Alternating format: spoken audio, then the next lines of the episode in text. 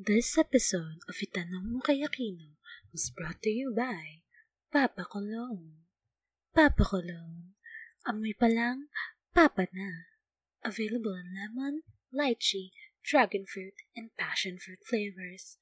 10 pesos lang sa tindahan ni Aling Bebang.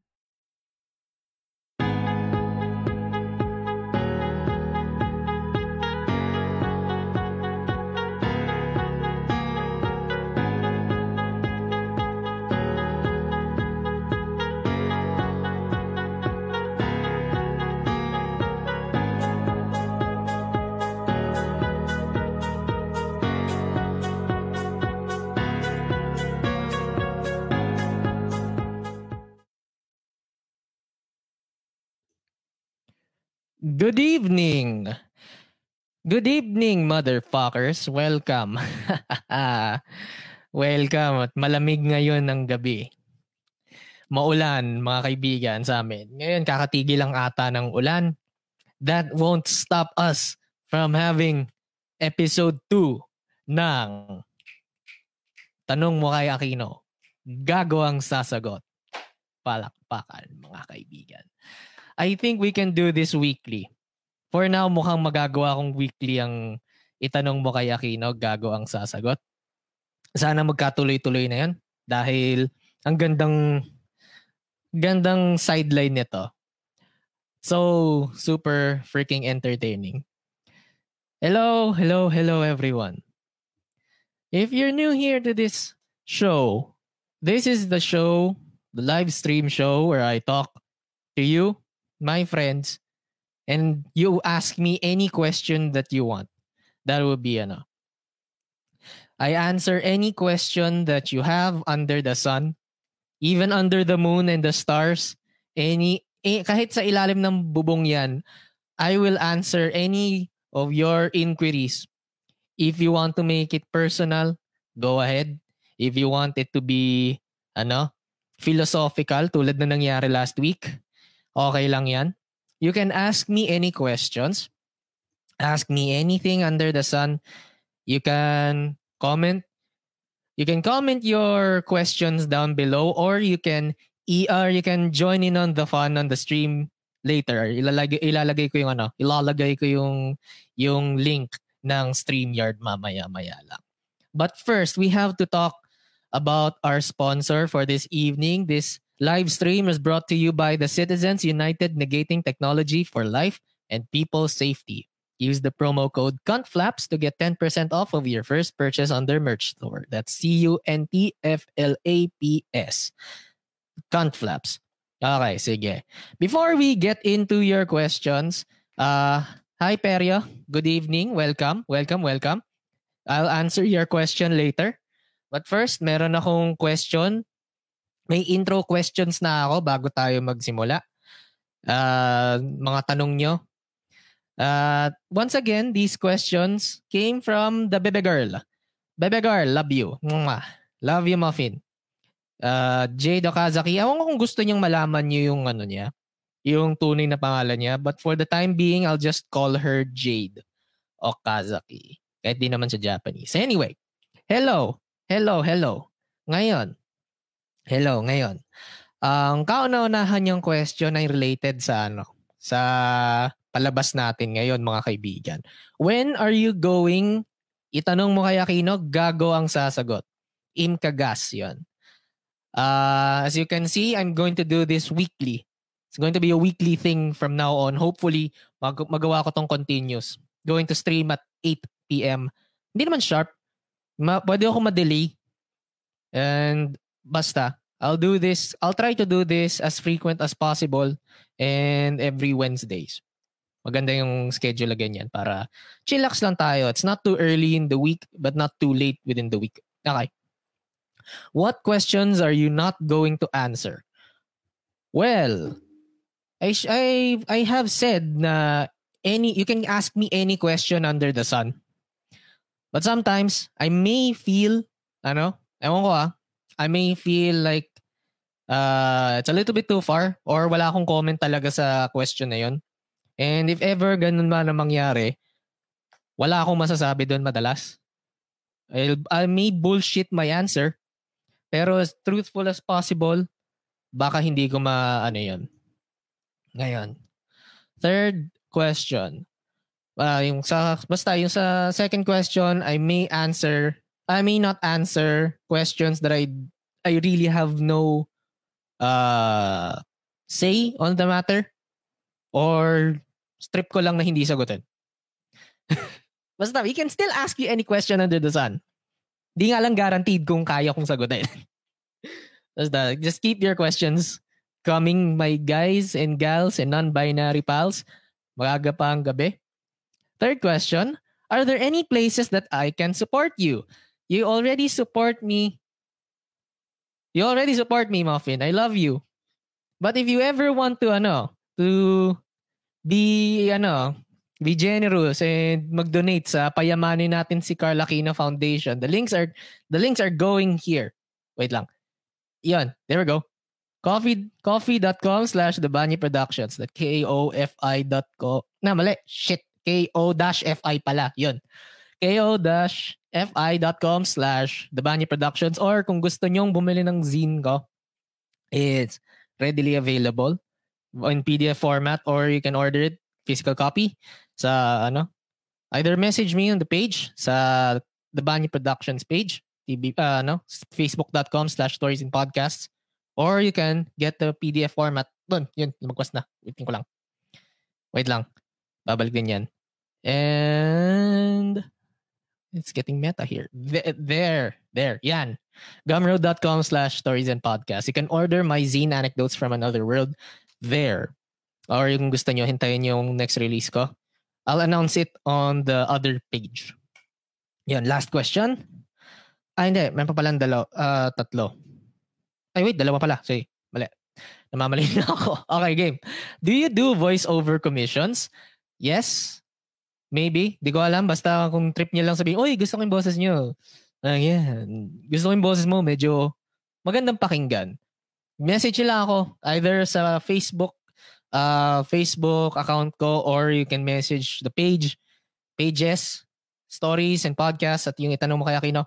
I prefer the stories and podcast page dito. Pag magme-message kayo for business inquiries or just ano, diretso ng message sa akin would be nice. Okay? And are there any other shows that you do? Uh, as you as you know, as you may have known already, I have a podcast called the Banyo Podcast 3 Flushed where I talk about useless trivia. and it's readily available to listen Spotify, Anchor, or wherever you get your podcasts. Okay. Now, that's all for the intro questions. Kung gusto nyong ma-involve pa sa palabas natin ngayon. Uh, wait lang, copy paste ko lang to. If you wanna join in on the fun, if you have any questions, you can email, uh, uh, you can message it down below or you can Sino ba yun? Ah, yan. There we go. You can message your question down below or you can join in on the fun at streamyard.com slash whatever bullshit that is. Yeah, game. Okay. Before I accept your questions, ito. Ba, first question. Right, yan. Hi, uh, Perio. Hello. It's, uh, he's a college friend of mine. Hi. Welcome, welcome. Welcome to the show. And his question for me is, is the moon landing fake? Yes. of course it's not. It's not fake. It's impossible. It's easier to uh, no. It's easier to uh it's easier to literally send someone to the moon than to recreate it. Than to recreate it in a stage with Stanley Kubrick. It's literally impossible close to impossible. Ngayon, baka pwede, kaya na. Pero dati, nung 1969, hindi talaga kaya yan. Imposible yan.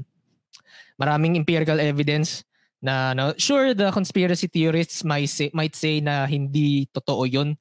But the evidence, ano, evidence is too big and too grand to be, ano, plus napakadaming na-involve na tao. Masyadong maraming taong na-involve na sa bullshit na yun to the point na it would be really awkward to just tell the entire building of NASA and the entire governments of the world that time to say that the moon landing wasn't really real. And the mere fact na if ever man na na pineke nga yun, ang unang-unang magrereklamo ay yung Russia kasi sila ang pinakamalaking karibal nila to which they haven't done it yet. Hanggang ngayon, they don't deny the fact that the Americans went to the moon first. Okay, sige. Next question from Perio. How to get over art blocks, brother Carl? Ma, nap, ma, napakagandang tanong, kapatid na Perio. Last name lang niya Perio, guys, ah. Uh, okay, sige. Ito yung katanungan mo. Art blocks. Uh, to be honest, I don't do art. Di ako marunong mag-drawing-drawing. I'm not a drawer. Hindi ako pinagpala sa, ano, sa drawing. Pero pinag, I think pinagpala ako sa pagsusulat. Kasi I've had the knack for writing literature ever since, actually, nung bata pa ako. Eh, meron ako ditong, hindi ko mahanap ko na dito. And sobrang cringe din naman yun. But I used uh, the very, very first thing that I wrote back in grade school, almost in high school. Actually, mga grade 4, grade 3, 3, 4, 5, mga ganon. Ang account na unahang nasulat ko ay Cat Dog Fanfiction. And from there on, uh, uh, yun yung nagsusulat-sulat na ako. Naniwala sa akin. I started with Cat Dog Fanfiction. However, uh, to connect my to connect my convoluted backstory on your question, kasi I believe na yung art block and writing block, uh, writer's block na yan, iisa lang yan. You don't wait for opportunity to come. Uh, you don't wait for inspiration to come. Make it come. Sounded wrong. Sounded wrong. Clip it, ladies and gentlemen. Clip it. Ngayon, uh, Hindi ako makaget over doon. Ano, writer's block and art block, I believe they're the same thing kasi you're, you're, you're letting your creativity work for you.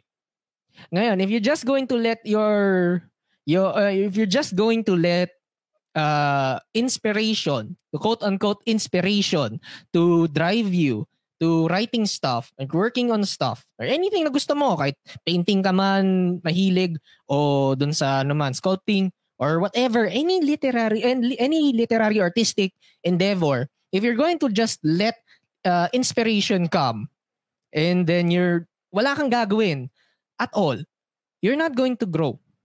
So, magandang idea dyan ay ganito. Ang isipin mo lang ay ano, ha, sobrang dami na sinabi ko, saan pupunta yung sinasabi ko talaga. Huwag mong hintayin na dumating inspiration. Gawin mo lahat para mag, gawin mo ang makakaya mo para gumana siya bigla. Kasi hindi hindi basta-basta dumarating yan eh. Para siyang ano eh, random siya. Random siyang dumarating sa iyo. Isang beses na, nagkaroon bigla ako ng inspiration habang naliligo. And from there on, naisip ko, uy, magandang concept yun ah. Natapos ko siya, yun yung second second finished novel ko na wala na akong planong i-publish dahil it's really really that ano? Pero it's so sentimental to my to me. Uh, mga college friends ko and high school friends ko they all know what my novel what novel I was talking about. Pero uh, mama masasalvage pa ata yon pero ah shit. Masasalvage pa ata yon pero I, I, I, I won ko. Hindi ko alam kung itutuloy ko pa rin. I might give it to ano? Uh, I might give it to Bebe Labs. To, uh, gusto niya kasing ano eh, sobrang uh, sobrang gusto pa niyang i-broaden pa yung lore ng ng nobelang 'yun. So uh, I might uh, I've I've been telling her to get the story from me. I've been giving it away to her. Pero ayun. Basta never wait for oppor- for the opportunity and for ano the inspiration to come Pilitin mo ang sarili mong uh, ganahan. You can do anything you want. Sa literature, you can you can just think of a line and then from that line for or from that line sabihin nating one day uh naghihintay si si Juanito sa bahay ni Juanita gumaganon from that point on you can make something from that specific line make yourself write stuff And sa art block, I'm not really sure kung anong ginagawa ng mga artists. You can try you can try prompts. You can try ano uh you can practice on your stuff. You can really do a lot of things to make your inspiration go bye bye fly fly fly like Superman. Ganun. okay. You can kaya mo yan. You can do this. You can do this, my guy. Yeah. Next question. Sa kapatid nating si Angelo Garcia uh, from the MT, MGT show. MGT ba? I'm sorry. I'm sorry. Hindi ako napapadalas na sa ano eh. Ayan, MTG show. Podcast. It's a wrestling podcast sa Philippine Podcast Directory. You can check them out. Uh, ito, tanong niya, paano pag may tao na tanga araw-araw? Haha, finally. Haha. I know the feeling. I know him. That's me. I I wake I wake up every day. Dumbass. I have a brain cell count. I have a brain cell count of two. Hati pa kami ni, hati pa kami ng mga kaibigan ko diyan minsan. Kaya minsan nga sinasabi ko sa mga kaibigan ko pag nagsasama-sama kami. Ano eh, sinasabi namin, ah, sinasabi ko, yan kasi, sinasabi ko kay baby girl, yan kasi pinagsama pa kaming, sabihin natin tatlo kami, yan kasi pinagsama pa kaming, tat, kaming tatlong itlog. Ayun. Yan. So, kasi pag nandyan ako, pag nandyan ako, bumababa ang IQ count ng lahat ng mga tao. Lalo-lalo na, pag sobrang-sobrang saya ko na. Fucked up na kayo pag, pag masayang masaya na talaga ako. Ta- magal, mata- matakot na kayo. Okay, sige. Yan. Uh, araw-araw akong tanga. Tangang-tanga ako. Baliw na baliw din ako sa pag-ibig. Love you, baby girl. Sasend ko sa iyo to mamaya pagtapos, sa ta- pagtapos ng palabas. Okay. Next question. Next question from Mr. Brycan, the man who can dial, the Young Leader Podcast. Hello! Hello! Welcome to the show. Yan. Paano nagpapagupit si Superman? I really don't know. Googles natin, kapatid. Kapatid na Google, anong sagot? Uh, ano yan? How does Superman uh, cut his hair? Kasi ang alam ko, ang alam kong explanation sa paano ano sa pag nag-aahit si Superman, ang ginagawa niya, pinakita na to sa comics, pinakita na rin to sa Superman the Animated Series noong 1995? 1995 ba yun? Superman. Napanood ko yun dati sa ano eh. Yung reruns nun sa ABC 5 pa dating tawag nun eh. Hapon, pinapanood ko sila dun. Ano, paboritong paborito ko yun eh. Kasunod yun yung kay Captain America at kay ano, kay Batman. Sunod-sunod yun. Superman, the Animated Series. Ano ba yun? Uh, mali, 1996 pala. Baka Batman yung 1995. Anyway, ngayon, ang explanation doon, si Superman, haharap siya sa salamin. Tapos gagamitin niya yung laser vision niya para tumama yung, para mag-reflect yung, yung laser niya doon sa salamin. And then dito sa ano niya sa baba niya para ganoon siya mag-ahit kasi kahit na anong kahit na anong kutsilyong gamitin niya ay napupu, napuputol. Kahit na anong razor ang gamitin niya, kahit anong shaving cream na ilagay man yan dyan, hindi gagana yon. Laser lang niya ang gagana. Ngayon, pagdating sa pagpapagupit ng, ah, ganun din pala. Ah, okay. Ah, okay. Sa explanation, ganun din pa pala. yung sabi sa akin ni kapatid na Google, napaka... According kay screenrant.com, yung modern version ni Superman, kaya niyang yung buhok niya, kaya niyang putulin gamit ng heat vision niya, ng lasers niya sa mata. Uh, ire-reflect lang yun sa ano, ire-reflect lang niya sa kahit na anong reflective surface na parang kunwari salamin, tatama lang niya doon, tapos ita-target niya kung saan niya kailangang, kailangang gupitin. Ganun yun. Ang, napaka, hindi ko ma, ay nako, basta ganun. Ganun siya mag-ahit. Yung sa Silver Age nga lang, sa Silver Age uh, version ng ng lore ni Superman ay ibang usapan. Uh, mahaba talaga yung ano, sobrang tindi ng buhok ni Superman to the point na kahit kahit yung heat vision niya at yung x-ray vision niya hindi gumagana. Ang kailangan niya, ang kailangan niya para malini maputol yon ay laser vision mula kay Supergirl at kay Crypto the Superdog. Sabi dito sa Screen Rant uh, Screen Rant article na to. Basta, he uses his laser vision, especially in the modern version, para mag-ahit, magpagupit, ganun lang yan. Okay, sige. Uh, hi, Justin. Welcome. Welcome to the show.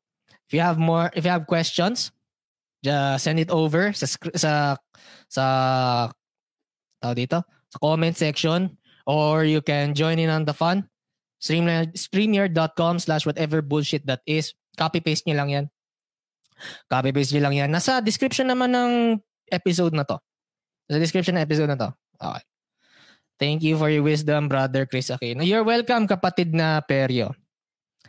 Paano po maging alien? Sa tanong na akin ni Justin. Hello, hello. Paano maging alien? Yung just migrate to a different, ano, just migrate to a different, uh, migrate to a different country. Kahit country lang yun kasi considered na alien ka na kaagad dun eh. It's not racist it's just a legal term, I think. Yung sana, basta yung legal, eh, alien, basta, ang alien, ibig sabihin lang naman yan ay foreign, uh, foreign person. And, uh, foreign country, foreign nation, distant, uh, overseas, yan yung mga, yan yung mga, ano niya, foreigner, immigrant, yan, yung mga alien. Yan yung definition, yan ang definition lang naman ng alien eh. Buti na lang may tubig ako ngayon, inom muna ako. Ang alien naman ay basta galing ka sa ibang bansa, alien ka na eh. Hindi naman necessarily na pag sinabing alien ay galing ka sa outer space. Yun lang naman yun. So, to be an alien, you just have to be from uh, you just have to be from a different country or a nation. Or kung gusto mo talagang gusto mo talagang maging alien, lipad ka outer space 'yun. Hanap ka ng ano ka ng, bu- ng alien na may, uh, alien planet na may civilization and whatnot. Next question from Angelo. May brief pa rin ba sa loob si Superman or Batman kahit meron na sa labas? Ah, uh, tanungin ulit natin kay kapatid na Google. The Superman still wear brief underwear. Underwear. Okay. It doesn't. According kay Quora.com, uh, ganito kasi yan, ang basis kasi ng mga costume ng mga superhero ng golden age ng comics ay mga circus performers. Eh mga itsura man nila, Google niyo to. Ang itsura ng mga costume ng mga nasa circo ay so, sobra-sobrang tight na damit. Tapos nasa yung under underwear nila nasa labas. Hindi naman talaga technically underwear 'yun, parang design lang 'yun sa damit nila.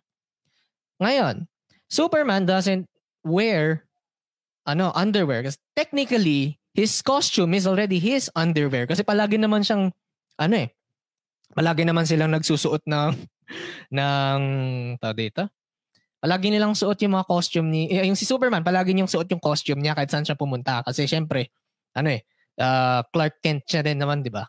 Nagiging si Clark Kent din siya. Kailangan niyang, ganun, mabilis mabilis na palit. Ganun lang naman yan. Pero kay Batman, hindi naman technically ano, does Batman, Batman, ang costume niya ano, same lang din naman yung concept nila dyan. Uh, based nung original na release ni Batman nung 1939 Batman debut 1939 nung March 30 sa ano Detective Comics. Based din naman siya kay Superman. Ergo, based din yung costume niya sa mga circus performers. But instead na bright and colorful, simplistic lang yan na black and gray tapos may purple na gloves. May purple na gloves si Batman dati. Same lang, same concept. Pero yung sa kanya, dahil rich playboy siya, hindi hindi niya kailangan palaging suotin yun it's technically more armor than anything else kasi syempre tao lang naman siya na may superpower. Ah, ano, na ang superpower ay ano, pagiging mayaman. Revealed na yan sa Justice League 9 2017. 2017 ba yung Justice League movie? Nakalimutan ko na. Justice League movie. For the record, aminin ko na sa inyo, I enjoyed Justice the Justice League movie pero I think the, the Snyder Cut is the, the canon version kasi ang daming napakagandang potential ng Justice League movie pero nasayang lang kasi sa poor direction and ano, uh, biglang binago ni Josh Whedon. Josh Whedon ba yun, di ba? Josh Whedon yun, di ba? Josh Whedon. Josh Whedon. Ah, binago ni Josh Whedon pinagmukha niyang Avengers and Justice League which didn't work. Ganon. Joss, Joss pala, hindi Josh, Joss. Joss, extra Joss. okay. Hello, Dabu. Next question. Miguel Andre, Dabu. Paano uminom ng tubig yung isda? How do fish drink water? They don't they absorb. They, hindi sila umiinom technically tulad ng kung anong ginagawa ko. Nung itubig to eh. Ang laman nito ay tubig, hindi beer. Kasi di ko alam kung meron na, akong lifted na yung ban na ang alcohol sa Cavite. Pero if not, iinom ako. This is this is just plain water. Fish don't absorb water like we do. Inabsorb nila yon sa skin nila at sa gills. Doon nila ina-absorb yung tubig. And hindi ko alam kung ano ginagawa nila doon. Um, in case in the case of freshwater fish, according sa McGill.ca, McGill. In the case of freshwater fish, their blood and bodily fluids are much saltier than the water they swim in. So, so water will flow in through their gills. The opposite is true for saltwater fish.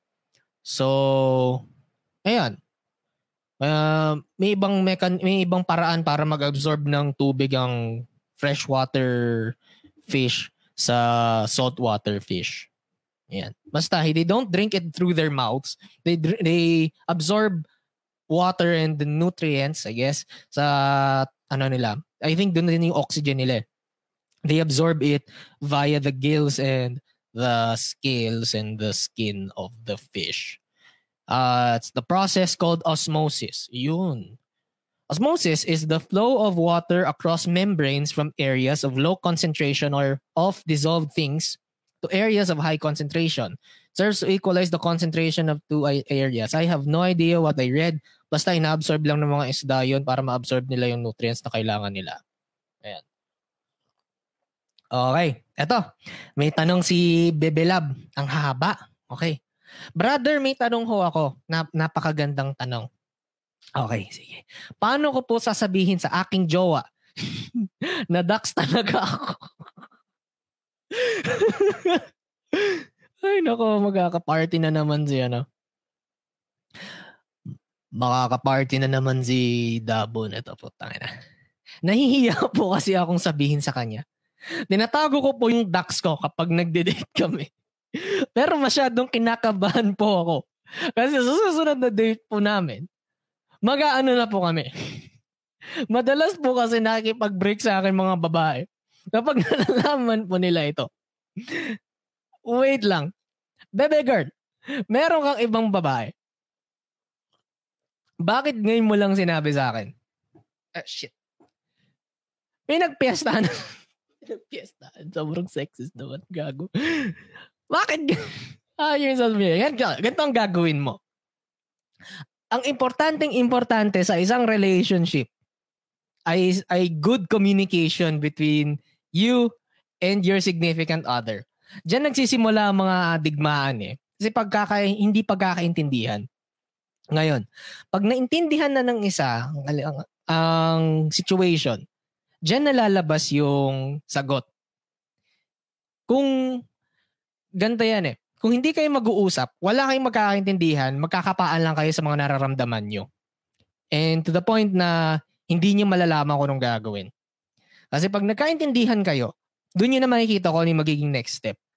So ngayon, pag sinabi mo ano, pag sinabi mo sa jowa mo, sabi niya,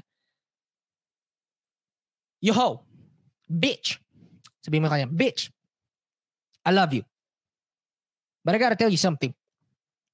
I've been hiding this massive problem from with from you. And I don't know if you can take it. I just want you to know. I love you. I really do.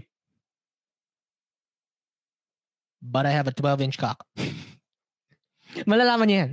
Siyempre, kung ako si Girly, kung ako si Girly, isipin ko kung ano yung na, na, na, na-receive kong information. Okay. Dax jowa ko. From there on, doon natin malalaman kung anong next step. Kung tatanggapin ba niya o hindi. Kung tinanggap niya, di okay. Dinanggap niya kung sino ka, okay lang yan. That's perfectly fine. Kung hindi, try to resolve this peacefully through communication. Kasi pag nag-away lang kayo ng walang sense, hindi yan maano, hindi yan ma-resolve. Communication lang yan. It's always just communication. Uy, naka 30 minutes na tayo. Mas maganda to kaysa sa last week. Ayos. Yan.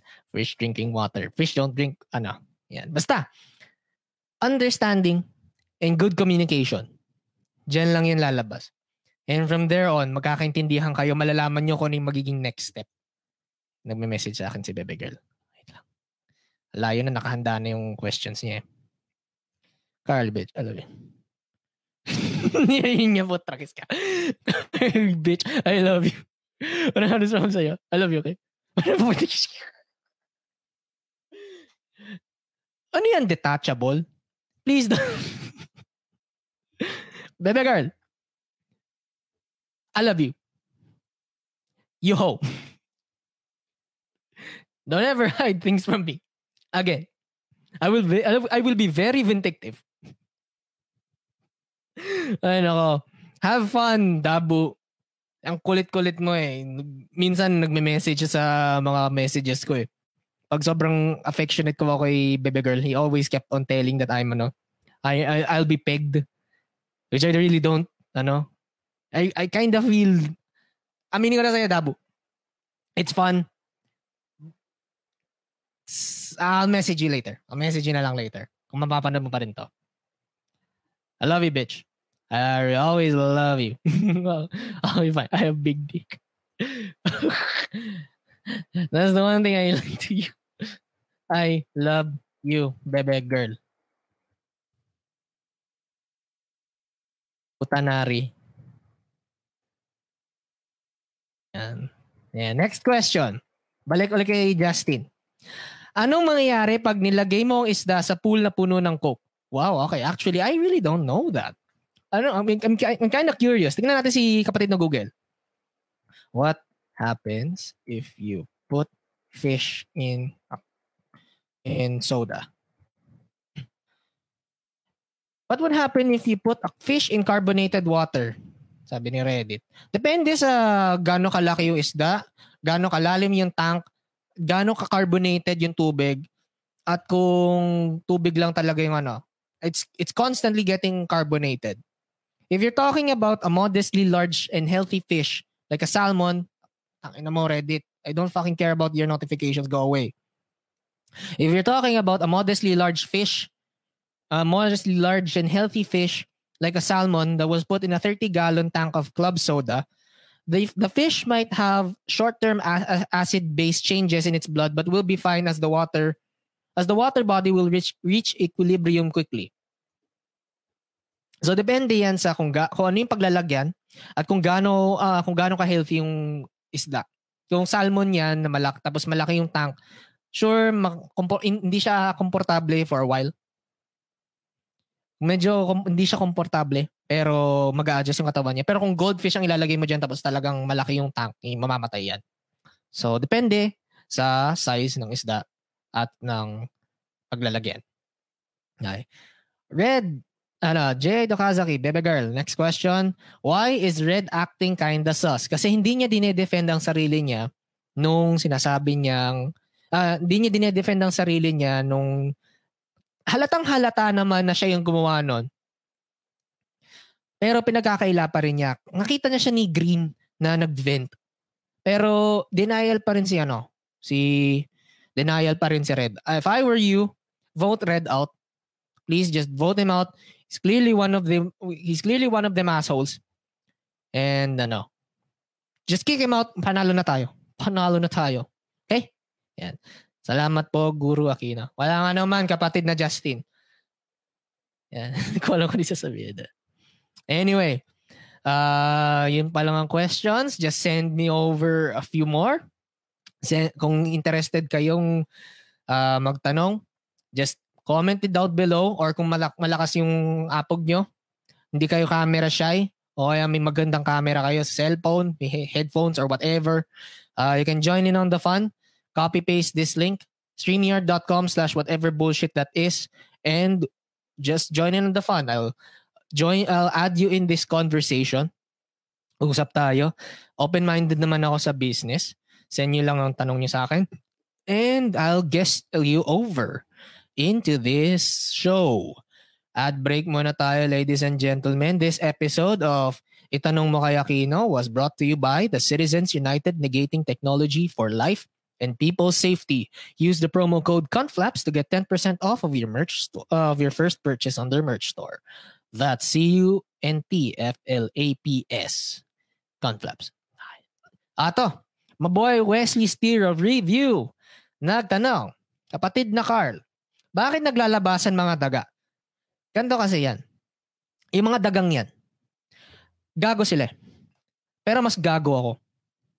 Naglalabasan yung mga dagang yan kasi nakikita nila na na may opportunity. Pa, ah, may opportunity para sa kanila. May nakita silang pagkain na madaling masalvage nila at hindi makikita ng mga tao.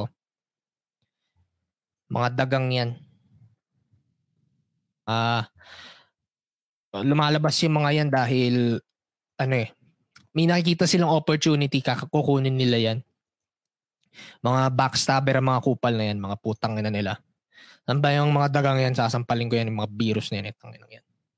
Tatlong daga nakita just this day. Maliban din dyan, baka kasi ano, may possibility naman kasi umuulan-ulan, nagulo, nag, ah, na-disturb yung, yung tinitira nila sa mga sewers, sewer system. Tapos kailangan nilang ano, baka binaha sila doon, kailangan nilang lumikas. So naglalabasan sila. Yan. Either way, mga daga yung mga yan, wag na wag mong pagkakatiwalaan mga dagang yan. Dalawang mga daga lang ang pagkakat kailangan mong pagkatiwalaan. Dalawang mga daga lang ang kailangan pagkatiwalaan. Ang una na dyan ay si Stuart Little. Si Stuart Little, matalino yan eh. Naglalakad niya ng, sa dalawang paa niya. Tapos may may matututunan kang family values mula sa kanya. And pangalawa naman, ang pagkakatiwalaan mo na daga ay si ano, si ano, si Remy ng Ratatouille. Pwede mo siyang ilagay sa ulo mo tapos magiging meka na kayo na marunong magluto. Pagkatiwalaan mo rin siya. Medyo hindi ko alam kung maging cautious ka na lang siguro kay Jerry kasi alam mo naman kung anong ginagawa ni Jerry. Si Jerry naman ay mag, mat, matalino siya, oo. Naglalakad siya dalawang paa. Pero palagi niyang kaaway yung pusang kaibigan niya eh. Nag-aaway sila palagi. Mas masyado silang mata, masyado siyang matalino. Baka baka mahuli ka lang niya sa bitag niya. Alam mo naman mangyayari doon, pwede kang mabagsakan ng ano, ng safe. Kaya mabaril sa ulo, kaya kung ano mang mangyayari sa'yo. Basta wag mong pa, pwede mong pagkatiwalaan si Jerry. Pero mag-ingat ka sa kanya. Yun lang. Ang wag na wag mong pagkakatiwalaan na yung dagang kinalaban ni Jotaro Josuke sa JoJo's Bizarre Adventure Part 4 Diamond is Unbreakable. Matalino yun.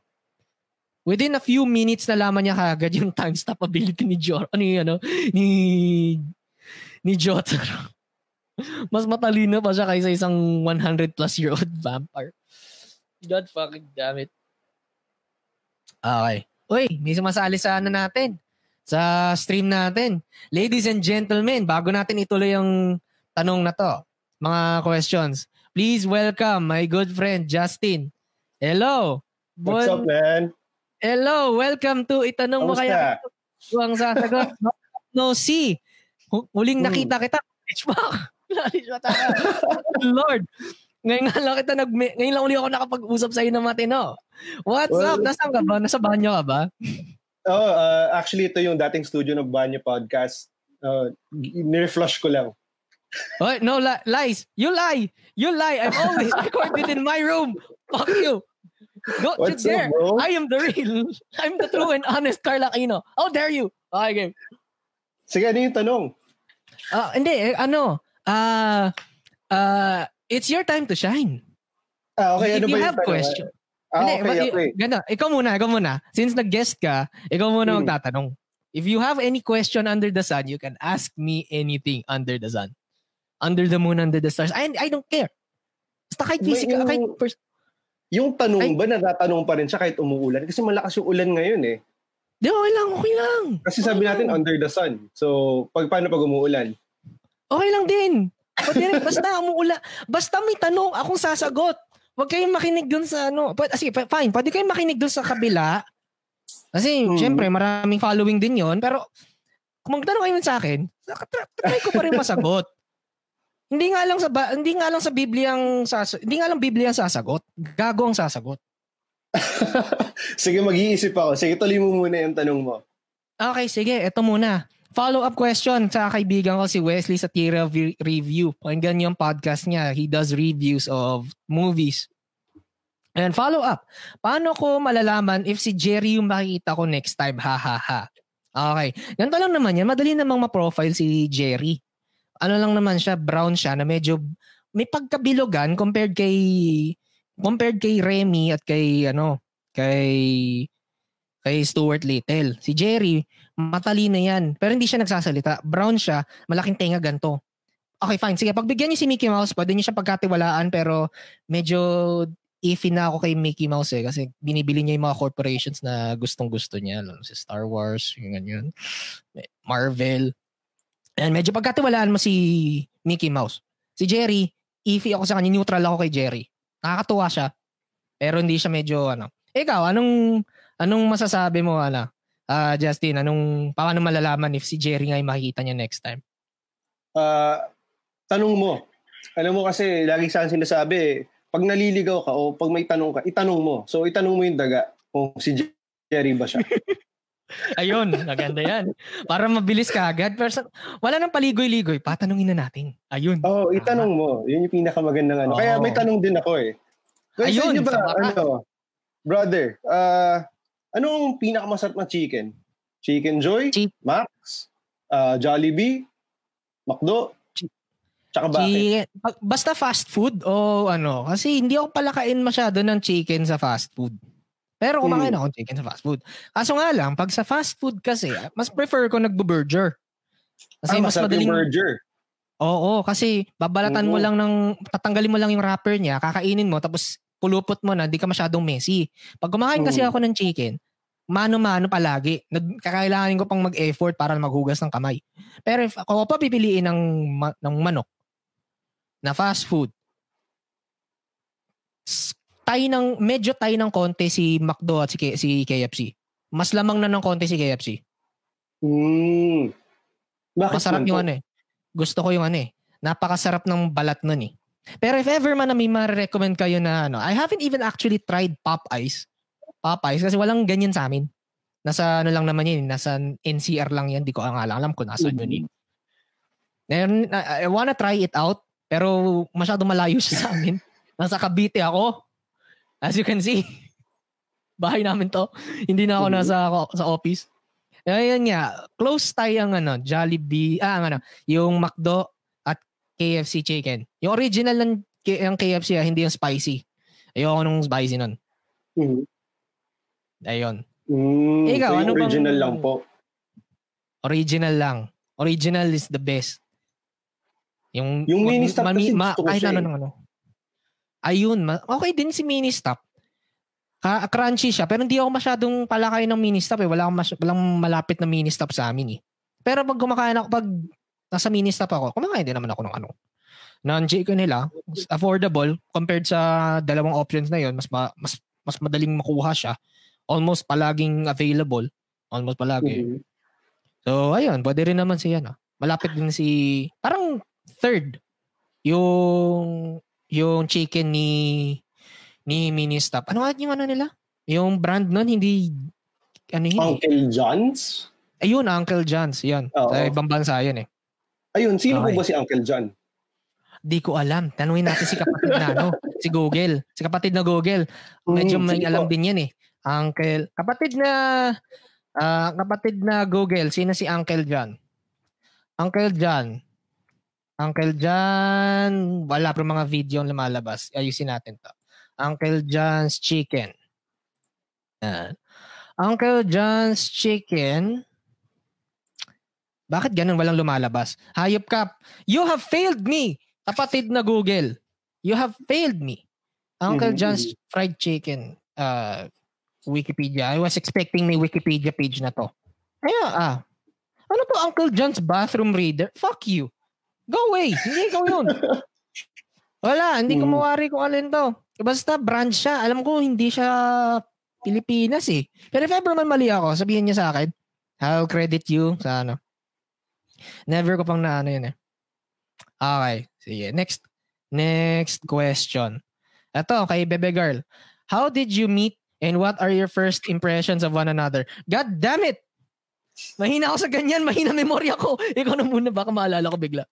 Uh, Alam ko SBGMA lang eh. Oh, marketing kami dati nung college. Yeah, Tapos, yeah, yeah.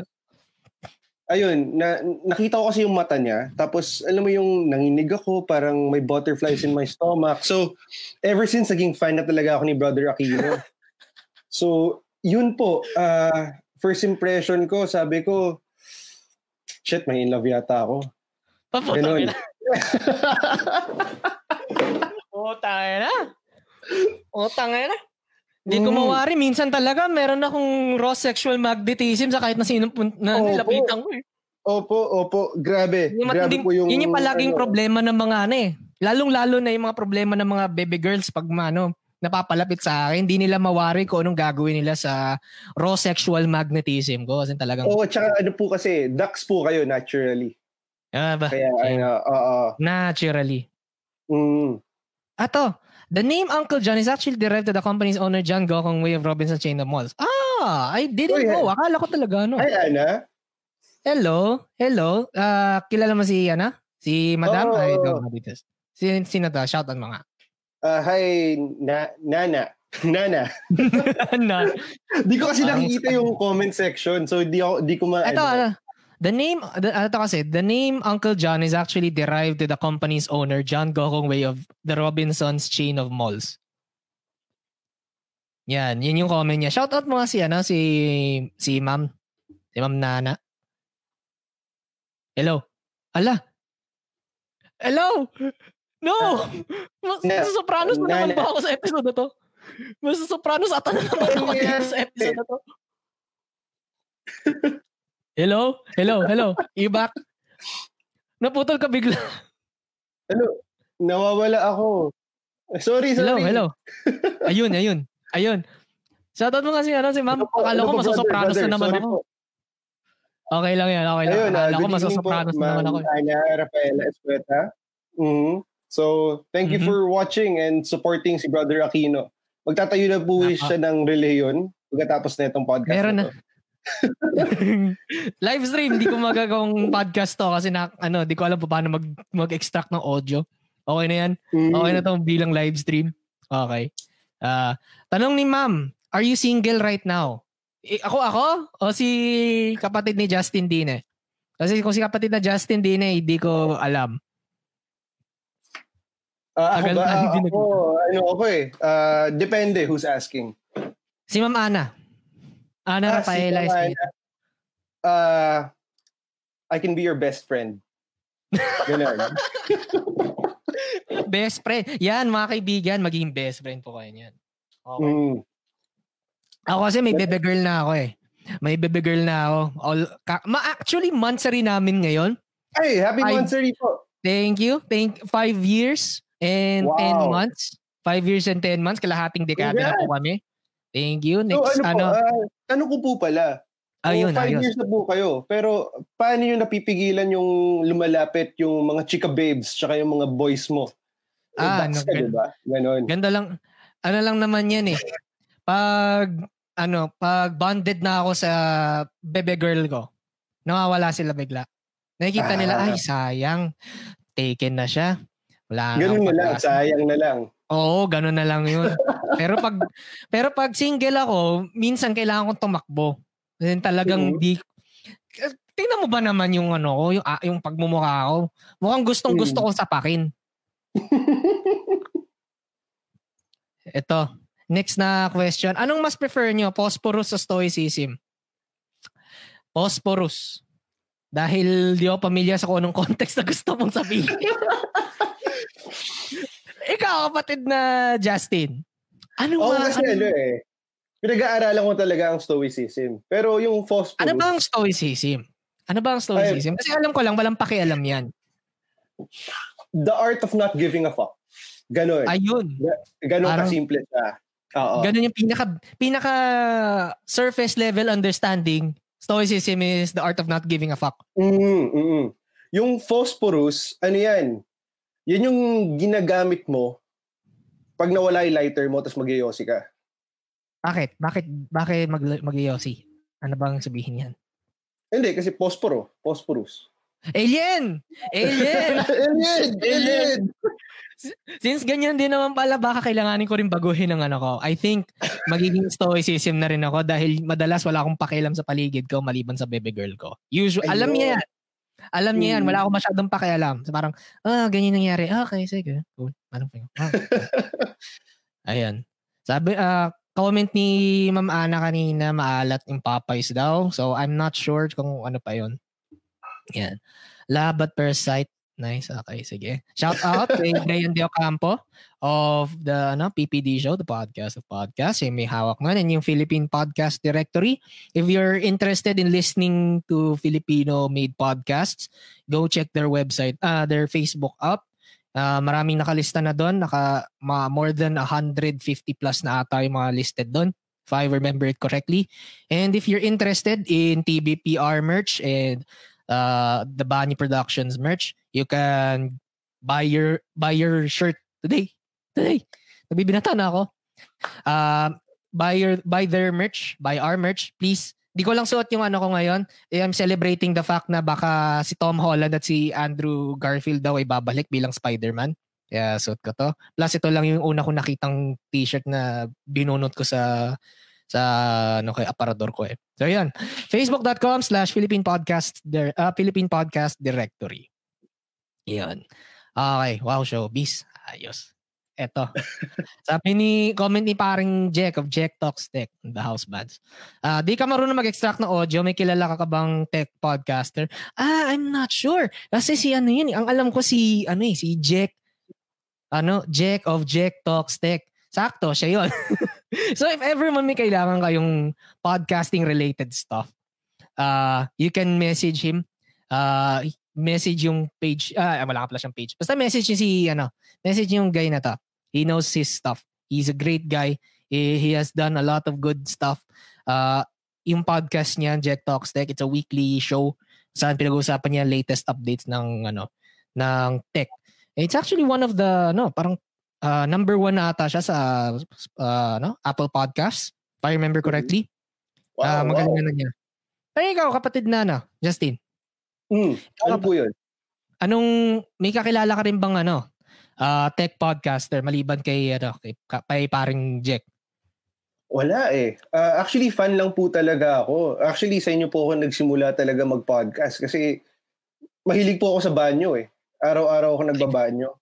Oo. Ayan, ako din. Oo. Kaya po, uh, gusto ko yung vibe. Anong, tumatanong ko lang din, since, na, since ikaw ang isa sa mga fans ng The Bunny Podcast Reflash, matanong ko na din kay Patid. Anong paborito mong episode? Sa dalawampung na, na dalawampung episodes na nalabas ko na, ano yung paborito mong episode? Yung episode po na nagsalita kayo, tapos Basta may sinabi kayo eh. Yun, yung favorite episode ko. Six Ayun. or five yata, mga ganun. Oo. Ayun, ayos. Kasi yung nagsalita po kayo, tumama po sa damdamin ko eh. Yung sinabi Ay, ano ba niyo. natutunan? Ano ba natutunan mo sa ano? Ano natutunan mo sa episode 5? Sabihin natin episode 5, 'yon. Mm. Ano natutunan mo sa episode 5 ng The Banyo Podcast Reflash? Ang natutunan ko po, ano eh, maraming bagay na oh. pakinggan nyo na lang po yung episode number 5 Matututunan oh. nyo rin yun. Oo. Oo, oh, dami, dami, mga kaibigan pa, pakinggan nyo ang aking podcast na, na, na-upload ko na ka, uh, nung Monday, ang 20th episode ko. There are more episodes to come. Magre-record na ako ng isang episode ulit. Yo, jo, go check it out, anchor.fm slash uh, ano yun, The Bunny Podcast Reflushed. Nakalimutan ko na yung kasi puro... blinak kasi ako ni ano eh. Gago tong si Zuckerberg eh. Blinak ako sa pagpo-post ng Anchor.fm. Sinasabi daw niya spam ang Anchor.fm. Eh yun nga ako, doon nga ako nag-upload eh. Hayop ka Zuckerberg kahit kailan. Alam ko naririnig mo to. Gago ka. Tang ina mong lizard man ka. Hayop ka. Okay, sige. Next question. Galing kay kapatid na Jibril ulit. Sa, sino ang mananalo sa suntukan? Manny Pacquiao or isang daang dagol?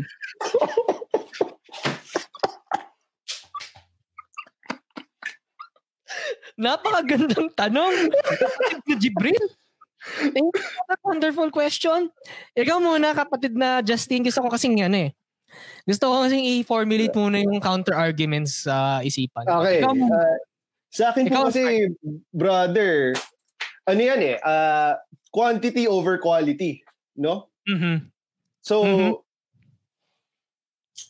Actually, di ko po, kayo po ba, ano sa inyo, quantity or quality? Yun yung pinaka-logic ng tanong eh. Yun nga eh. Kasi ang naniniwala ako na kahit na gaano kagaling si Manny Pacquiao, hindi niya mauubos ang isang daang dagol.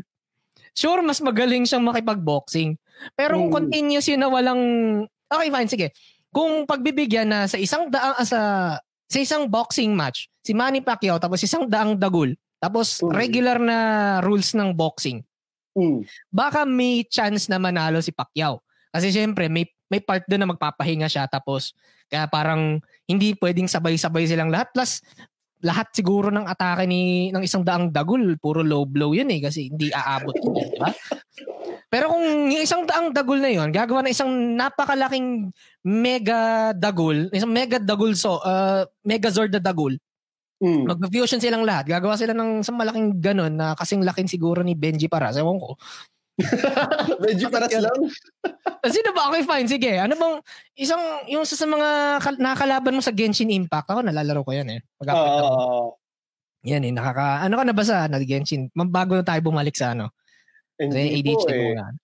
Ah, Pero hindi ano, ang tanong ko po kasi, ah, paano, mag-google po ba natin kung kano ilang sapak ang kaya ni Manny Pacquiao? Parang 3 punches per second ba? Ganun kano kabilis po ba? Okay, tignan natin ang stats niya, no? How fast does Manny Pacquiao punch? Pacquiao, putang ina. Sino yun, Manny Pacquiao? Everyone surprised, the team found out that the results show the speed of Pacquiao's punch landed in just 0.12 seconds, which is faster than the blink than a blink of a human eye.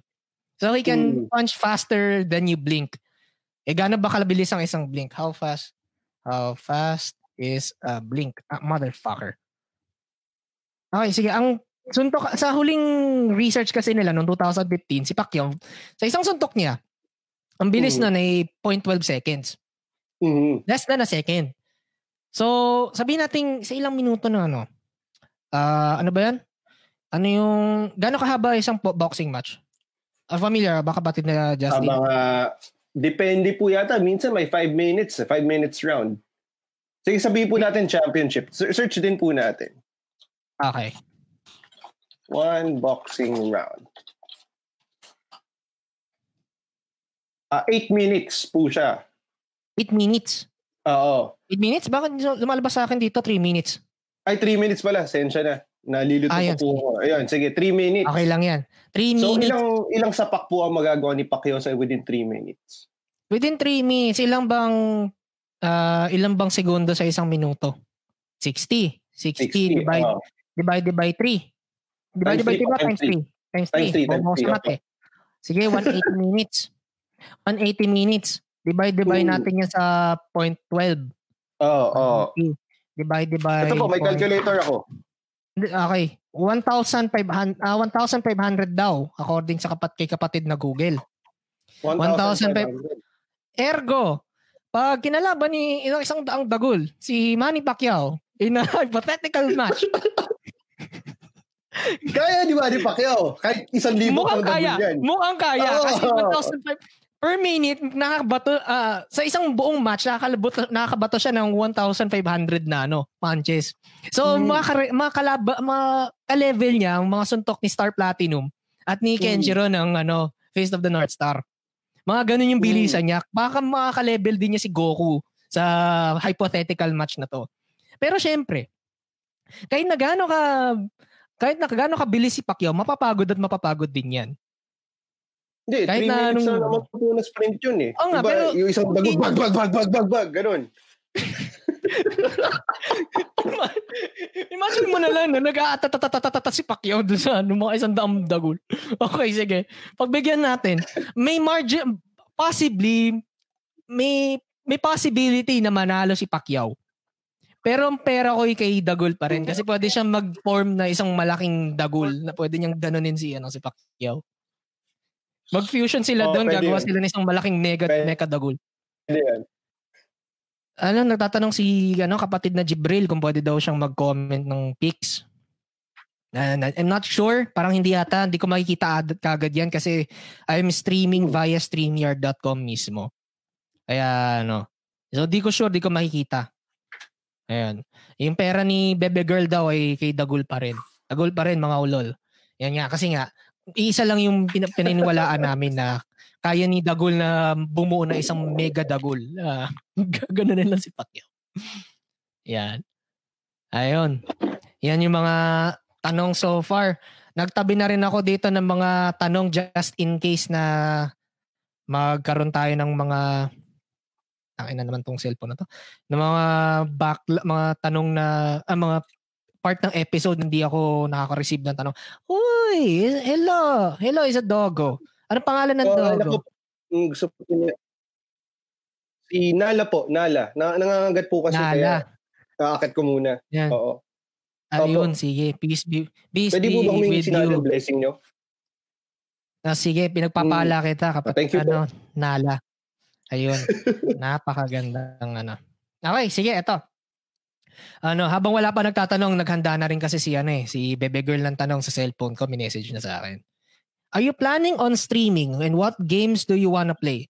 Ako, technically, I I have plans. Kasi meron na akong mas matinong ano, may mas mas matino na yung laptop na ginagamit ko ngayon compared dun sa ginagamit ko dati. Pero ano eh, wala pa akong wala pa akong na stream na ano, hinihintay ko kasi yung magkakaroon magkakatrabaho ulit ako and whatnot. Pero nga- lately, nakakapaglaro na rin ako sa ano sa laptop ko. I'm actually playing ano, right now sinasabay ko ang Genshin Impact at ano, Fallout New Vegas. Kasi 300 something lang siya sa stream. Sa ano sa Steam binili ko kaagad. Ang nang amure. so kinuha ko na yung opportunity. Hindi pa ako nakalayo. And I'm enjoying it so far. So kala nag nagka-crash siya paminsan-minsan kasi mas latest yung version ng laptop ko kaysa sa game eh. Kailan pa ba yun? 2010? Mga ganun. Ikaw, kapatid na Justin, ano yung, if, if- kung ikaw Opo. magse-stream, kung ikaw magiging gaming streamer, anong mga lalaruin mo mga laro? Actually, nakapag-stream na ako. Dalawang game. Um, Hearthstone, Mm-hmm. tsaka World of Warcraft. Ano kasi ako, Blizzard boy ako eh. Ah, Kaya okay. yun yung mga Ano? inaano ko. Mga Hindi ako ko. familiar sa ano. Ano yung isang naunang game? Ano, Arc, ano? Yung Hearthstone, Hearthstone. Ah, Hearthstone. Ano, anong ba uli yan? Hindi ako masyadong familiar dun eh. Para siyang Yu-Gi-Oh! na Mhm. nilagyan mo ng Warcraft. Ganun. Ah, So, card yun, game siya. siya. Oh. Mm, card Mhm. game siya. Okay, sige. Tapos Kailan yung nag ano? World of Warcraft, ah yung Hearthstone po, kapatid, ah 2016 po ako naglalaro. Ah, okay. Sige. Matagal-tagal na rin pala. Mga apat na taon din. Sige. Kasi ano po eh, feeling ko ako si Yugi eh. Hindi papadala mo mga kalaban mo sa Shadow Realm. Papadala Opo, sa Shadow opo. Realm. No! Ito sabi ni ano, Bebe Girl, World of Warcraft, hacking good stuff. Yan, nap. Good Ah, taste si daw. baby good girl po ba, ano siya, ah, ah, Horde or Alliance? Yan ang hindi ko sure. Hindi ko alam yung mga term-term na yan. Hindi ako naglalaro ng mga ano, eh, World of Warcraft eh. Kahit, kahit Mm. Mobile Legends at ano, LOL at Dota, di ko nilalaro yan eh. Mas familiar Mm, siguro okay, si kapatid na ano, si Bebe Girl. Ito si ano, Ayun. Yes po. mag, mag nag-reply. Horde daw siya. Ay, Horde! daw siya. Horde, yun. For the Horde, for the Horde. okay. For the Horde tayo. Ikaw ba kapatid na Justin? Anong sa'yo? Ano, Horde din po ako. Horde ako. Kasi Horde din. ayoko, ayoko ng mga tao eh. Kadiri yung mga tao. Gusto ko orc ako or yung baka, torin, mga ganon. Ngayon. Ganun po kasi mga- yung ano. Oo. Hindi ano po, isipin nyo lang po, ah, anong tawag? Mga furries. Furries ka sa horde. Ayun, baka na Ah, tao. okay. Ganon. Kaya yun yung mga trip ko po. Okay, sige. Furry Mm. ka. Okay, sige. No-note ko na yan. Fur- furry ka. Ayop. Okay, next question. Sa kapatid na Jibril ulit. Sino ang mananalo sa isang suntukan? Si Larry Gadon o kaya si Alex Jones? if you're not familiar with Alex Jones, mga, kay, mga kapatid, siya ay isang conspiracy theorist sa United States, host ng ng InfoWars show, uh, the Alex Jones show sa kanyang website, the InfoWars. I'm a big fan, not because I believe in what he believes in, but big, but the mere fact, but because of the mere fact that he is entertaining as fuck. Hindi tulad ng mga gago na nandito sa Philippine politics. Dito sa Philippine politics kasi, hindi na ako natutuwa sa nangyayari. Hindi pa ako natatawa sa nangyayari. Kumpara sa kanya, pag napapanood ko yung mga palabas niya, natatawa na rin ako. Ang tindi ng mga ano niya eh. Ang titindi ng mga mga mga rants niya online. Isang beses nakapanood. Yung latest na nabalitaan ko to, tungkol sa kanya ay inispada niya ang isang lumilipad na drone live in his show. Hawak-hawak niya isang Zwei handler ata yun. Tapos ginanon niya yung lumilipad na drone sa palabas niya mismo. Sobrang wacky, putang ina. He also threatened mm. to eat leftist ass. Sabi niya, I will eat your leftist ass like corn on the cob. Hindi niya hayaang magugutom ang pamilya Masarap niya. Masarap po yata yun. Ano, he's going to eat leftist ass. Ngayon, with that in mind mga kapatid, I think ang pera ko ay na kay, na kay Alex Jones. Dahil si Alex Jones ay isang survivalist. Kasi maliban sa pagiging radio show host and ano, conspiracy theory personal uh, personality. Nagbebenta din siya ng mga mga, mga pang survival na gamit para ano, tulad ng water purifiers, mga MRE, mga ganyan. So, with that in mind, magigets mo kaagad mm. na si Alex Jones ay ano, magaling siyang strategist. Alam, pag bato mo siya sa kung saang bundok at kung saang gubat ng Bongo-Bongo land man yan, eh makaka-survive yan. Etong si Larry Gadon, wala na akong nabalitaan sa kanyang bago maliban sa sumi, ano, sumuko na siya sa sa tao dito sa elections dati nung few years ago maliban din doon, tinape din niya yung ano, yung face yung face mask niya doon sa face shield. So medyo parang bobo 'yon. Uh, down points na kagad 'yun para sa akin. Magkakatiwalaan mo ba isang taong hindi marunong magsuot ng ano, face mask? Ako hindi. Si Alex Jones, tra- ano 'yan? Marunong siyang alam niya ang ter- ang terrain. Kung kumbaga, ang sinasabi ko lang dito, si Alex Jones, mm-hmm. si ano, siya si Rambo. Si Larry Gadon, para siyang si Adam Sandler, na hindi ako natutuwa. Mm. Si Alex, si Adam Sandler natutuwa pa ako. so, literally fan ako ni Adam Sandler. Mm. Gusto ko mga palabas niya. Itong si Larry Gadon, naaawa na lang ako sa kanya. So, ang pera ko kay Alex Jones. Ang haba na ng rant. Pero paano po pa nag-sneak na sigaw si ano, si Larry Gadon? Bobo! O di ba? Mang manghihina si ano, Alex Jones. Ah, yun, may pwede siyang ano, meron siyang meron siyang skill na pwedeng mag mag-stun ng kalaban. Kasi sigawan niya ng bobo. Okay, oh, yung, pwedeng. Yung para po sa Skyrim ba yon yung sisigaw yung character mo? Oh, pero sa bobo, ganun, ganun yung sigaw niya. Tapos tatalon siya bigla, ano, dahil sa sobrang lakas ng shockwave. Oh, oh, oh. Pwede, pwedeng hmm. maging counter argument 'yun. Pwede. May battle shout Aso, kasi sila Riga dun eh. Oo, may battle cry si ano, si Larry doon. Pwedeng ma-intimidate niya si Alex Jones, may possibility. Pero ano, convinced pa rin hmm. ako. Convinced pa rin ako si Alex Jones mananalo sa isang suntukan. Kahit sa ang senaryo, kahit maghanda man, kahit kahit magbig, kahit pagbigyan mo pa si Larry Gadon ng ilang isang libong taon para maghanda, mananalo at mananalo pa rin si Alex Jones. Oo, ganyan ang sagot ko, kapatid. Ikaw, kapatid na Justin. Alien po, alien. Ano? Alien. Alien. Alien ba dyan, mga kapatid? Alien. Alien. Ikaw, kapatid na Justin. Sinong boto mo sa suntukan na ganito? Alien, alien. Alien. Sinong ano mo? Alien sinong po. boto mo sa Alien? Hmm. alien lang. Alien lang. ano po 'yan? Anong sinong ano mo? Sinong oh, boto kasi mo? Kasi pera ko po kay ano eh. Oh. Uh, hello, hello. Hello. Na, na, na, hello na, nawawala po ako. Ayun po. Ala, uh, ala. Sa akin, Si Larry Gadon. Larry Gadon po sa akin. Ah, si Larry Gadon. Sige nga. Same... Bigyan mo ako ng, oh. bigyan mo ako ng counter arguments para kay Larry Gadon. Kasi ako, nasend ko na yung sa akin kay Alex. Kasi sabi, sabihin po natin, di ba, mag, magkalayo silang ganyan, di ba? Tapos Oo. sumigaw si Larry Gadon, Bobo! Bobo! Adi, tatakbo si Alex Jones, makagalit ka. Eh, mukhang smoker po si Alex Jones, baka di siya makaabot kay Larry Gadon. Kaya, depende po yun. Pag long distance, Larry Gadon ako. May Pero pag pag-asa. short distance, Di ba gasa? ah, pag short Ah, distance na po, kung melee lang sila, ano ako, Alex Jones. Pero kasi Ayun. parang hi- hirap po tumakbo si ano eh, si Alex Jones eh.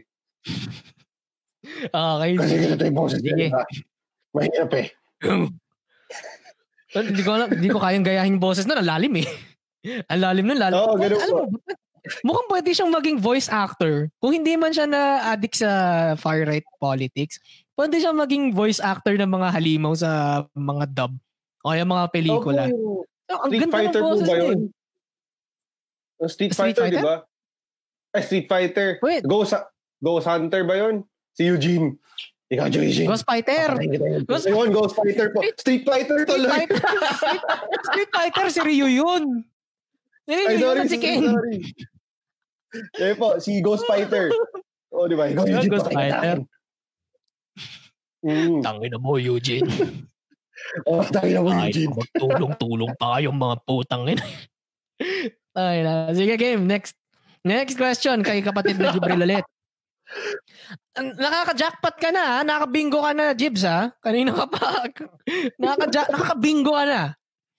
Pineapples on pizza or pizza on pineapples? Siyempre, ang, pineapples on pizza na. Kasi pa, paano mo makakain ng pizza on pineapples?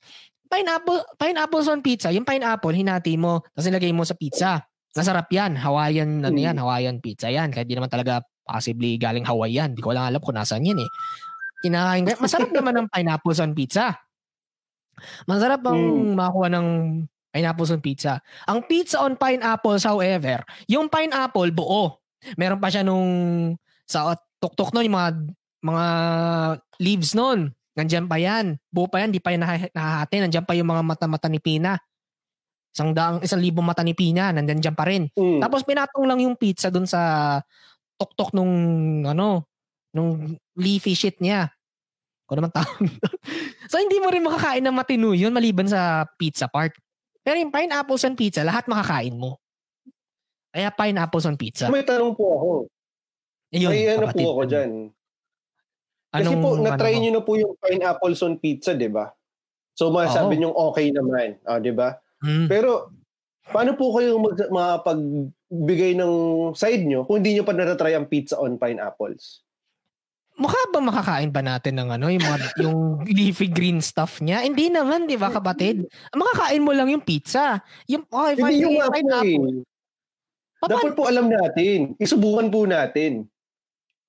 Sige, padala mo ako ng ano, sambong pinya, tapos pizza ng galing kung ano man. Ikaw nang bahala, kahit mapi-pizza pa yan. ano mahala dyan? Padalan mo lang ako. Sabihan mo lang ako, kapatid. Padalan mo ako. Sino nga po? Sige, sa'yo. pineapples on pizza po tayo. Amen, amen, amen. Yan, yan. Alien alien, alien, alien. Yan. Okay, game. Eto, tanong ulit si Perio. Kapatid na Perio. Paano magkaroon ng Bebe Loves? Sige, ganito yan. Ako kasi, nung nakilala ko si Bebe Loves, si Bebe Girl, nasa ano kami nun? Nasa, magmi-meeting kami ng isang literary organization, sa, literary club sa, anong, sa Beda. Nauna akong pumasok. So, yun, pumasok ako, nagkakatuwaan na, dami nang dumarating. Then biglang papasok si Bebe Girl. Sobrang late. Mga halos kalahati na ata ng meeting. So ngayon, ang nangyari, tinanong ko agad siya, pinagtepan ko agad. ah, Hi, what's your name and what's your fandom? Kasi sinasabi ko, yun yung mga tinatanong ng lahat. Yun yung tinanong ko sa lahat ng mga pumasok. Well, technically, yun talaga yung tinanong ko sa lahat ng mga late pumasok. Kasi dalawa lang naman yung na late na pumasok. Sumagot pa rin sila. Ngayon, si Bebe Girl, sabi niya, Hi, my name is Di ko alam pwede sabihin pangalan niya. Basta sinabi niya pangalan niya. Tapos mahilig siya sa Game of Thrones. Tapos napatuloy yung ano. Napatuloy yung meeting. Tapos nagkakatuwa-tuwa na, nagkaroon ng konting friendly banter, natatawa ako sa kanya, tumatawa din siya sa mga jokes ko, natatawa siya sa akin, mga ganyan. Tapos after ng meeting na yon, napagtripan ko, nisip ko, okay, sige, mausapin ko nga sa kanya. By that time kasi, ma-addict na addict pa ako sa homestock. Literal na homestock ako. So ginawa ko, kumuha ko ng papel. Sinulat ko, uh, check this website out. Eh na tayo, nakalimutan ko na yung ano nakasulat talaga doon. Basta nilagay ko yung link ng homestock nun, mspaintadventures.com. Binigay ko sa kanya, Hi, I think you need a new fandom. Sabi ko sa kanya. Inabot ko sa kanya yun. Binasa niya. Tapos, after nun, halos na wal, nakalimutan ko nang nangyari lahat ng yun. And then, a few days, uh, parang one week later, one week later, minessage niya ako bigla. Hindi ko nga nakuha pangalan niya. Eh. Minessage niya ako sa messenger. Tapos nag-usap kami. Usap-usap. Yada, yada, yada. Nag, nagkatanungan na. Tapos umabot na ng madaling araw yung usapan. Ano po, bigla ako sinabi, so ano, tayo na ba?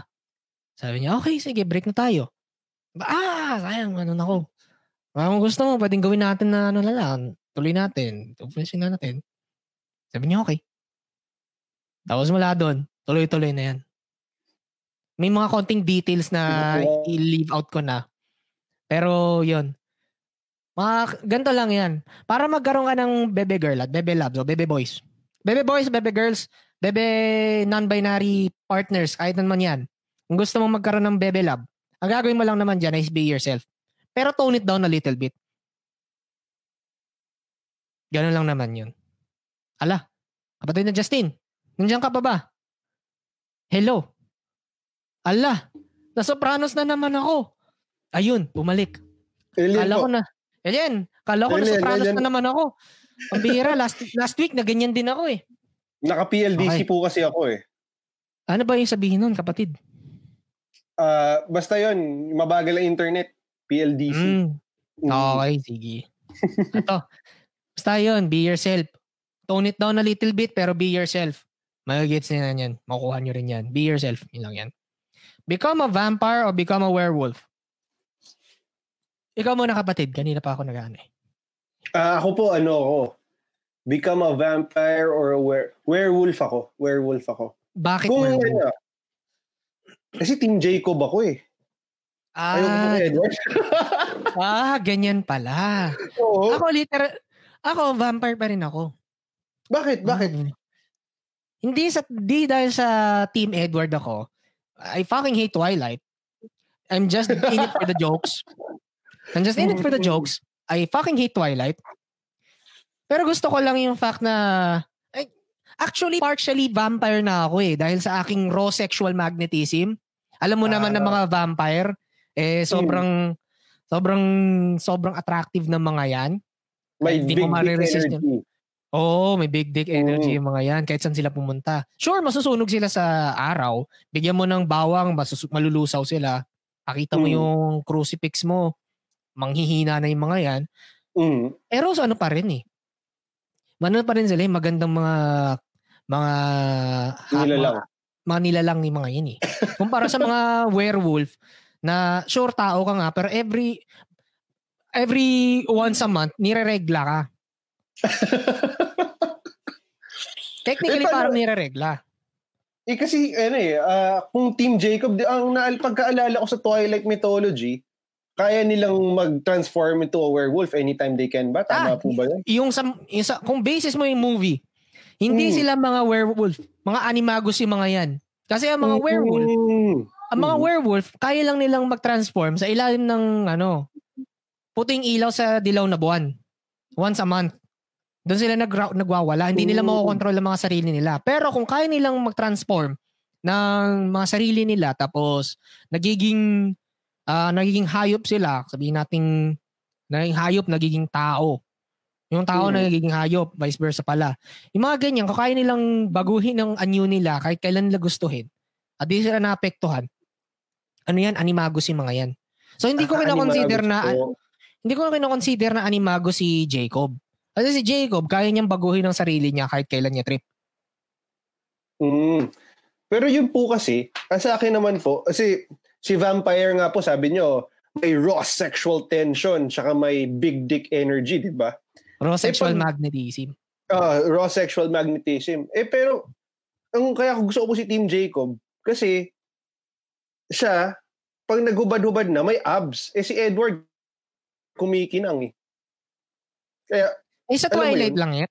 Sa Lord ng Twilight lang yan. Nakita mo na ba si ano? Nakita mo na ba si si Dracula? Ayun, mayaman yun eh. May kastilyo Hmm. yun eh. Sure, hindi mag... Sure, mukhang lampayatot Eh, yung nga si po, ah. Dracula. Muk sure, mukhang lampayatot si Dracula. Hmm. Pero sabihin mo lang kung ano yung, yung gusto mong bilhin. Kahit PS5 man yan, mabibili niya yan. Sugar daddy Pero si nga Dracula po kasi eh. mayaman yan. yun nga, sure dahil po si Dracula. Eh, eh, si werewolf naman po, may abs. Eh, pag nagubad si Aanhin mo ang Dracula, abs. wala. Aanhin mo, aanhin mo ang abs kung di kanya kayang pakainin. Sa ba? Eh, Think si werewolf naman po, duck. Si, si werewolf naman po, ducks naman siya. So, long run talaga yon. Sinasabi ko lang po. Sige, pwe- pwedeng convincing na counter-argument. Pero Hmm. Dracula pa rin.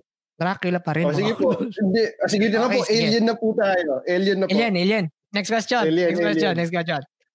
Next question. Ito. Paano ubusin ng limang one, one liter na milk tea asking for a friend? Backstory lang kasi kasi. Etong si Bebe Girl kasi. Okay, aminin ko na ano. Sasabihin ko na to ah, kasi sinabi mo na rin naman eh. Kwento mo na, natanong mo na sa akin. Second ko yan.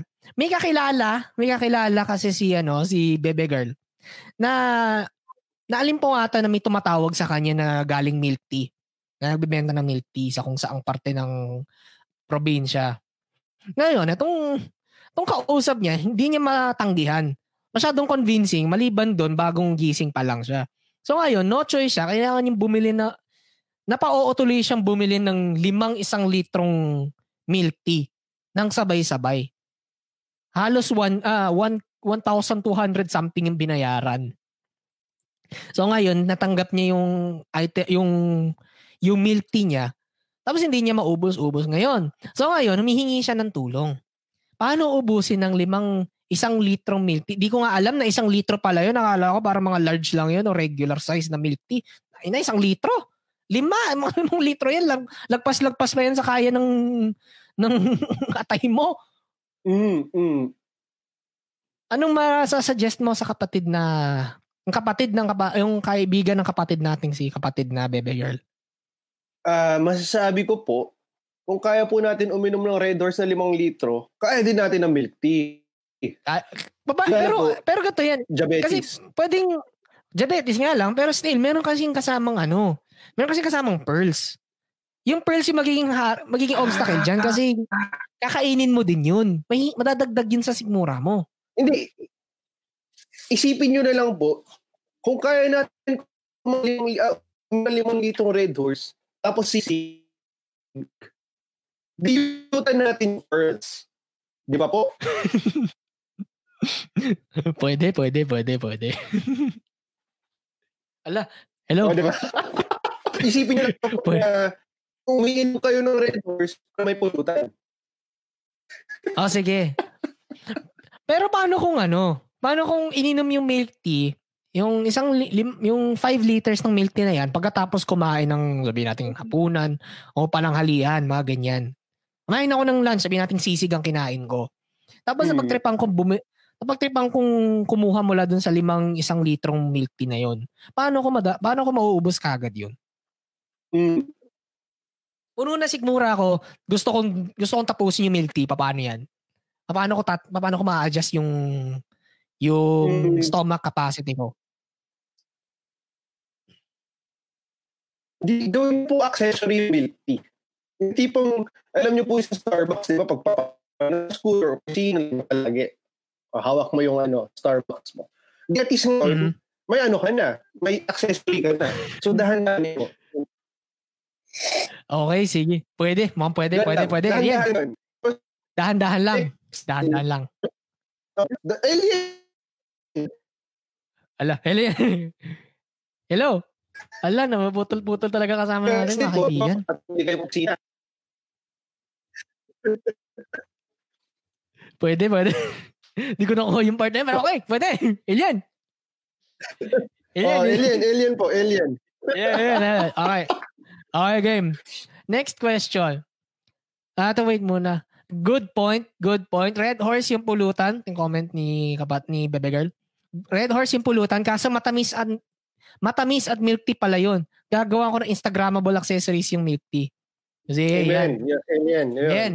Ayan. May bagong merch na po kayo, kapatid. How? What? What?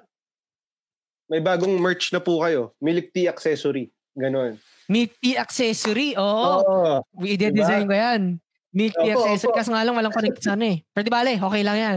Yan yan. Hindi. Ayan, ayan. Alien, alien, alien. Yan, yan. pwede, pwede. Pwede, pwede.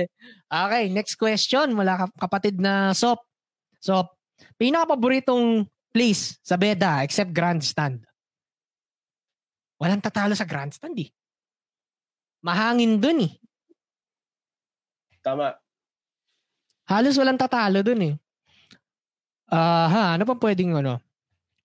Ah, close candidates para sa akin, yung swimming pool sa likod, tapos yung ano, yung library. Maliban sa malamig at mahangin doon. Doon sa doon sa library, alamin mo lang kung saan yung mga strategic places sa sa library pwede kang makatulog doon na matino eh, ng patago eh. Pwede ka pa mag-charge tumambay doon ng ilang oras. Yan, may tinatambayan kami doon eh. Ikaw kapatid na Justin, anong ano mo? Anong paborito mong Ah. lugar sa Beda? Sa Beda, lagi po kasi ako nakatambay sa labas. Kasi Saan labas? As in, labas, ka, ah, labas ng campus? sa Mayosi Lane. Yossi Lane, ayun, Doon, ayos. doon po ako nakikita ng mga tao. Oh, ang dami doon. Yun, pwede yun, pwede. saka- Yun, sobrang love ko nga po yung ano, yung Yossi Lane na yun. Nakuwento ko lang po sa audience natin, no? Di ba may kwek-kwek po doon? Ah, pag pagsundot ko po ng kwek-kwek, di ko na malayan, may kwek-kwek pala na luma nandun sa sauce, napulot ko, nakain ko. Na, ano yung gano'ng katagal pa ata yun doon, no?